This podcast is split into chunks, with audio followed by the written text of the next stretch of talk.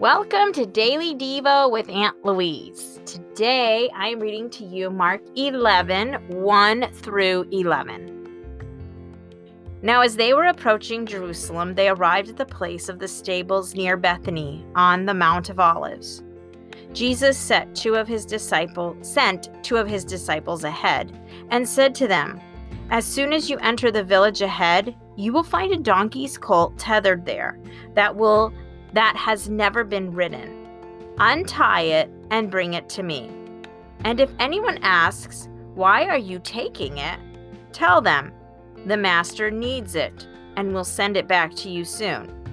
So they went and found the colt outside the street, tied to a gate. When they started to untie it, some people standing there said to them, uh, Why are you untying that colt? They answered just as Jesus had told them.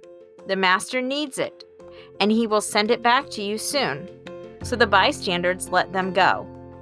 The disciples brought the colt to Jesus and piled their cloaks and prayer shawls on the young donkey, and Jesus rode upon it.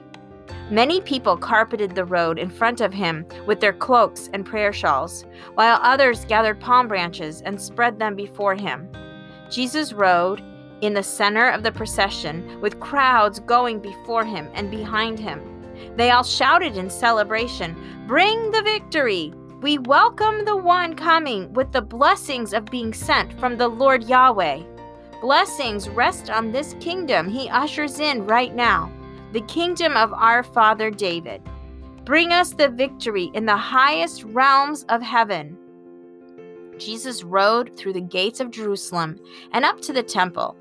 After looking around at everything, he left for Bethany with the twelve disciples to spend the night, for it was already late in the day.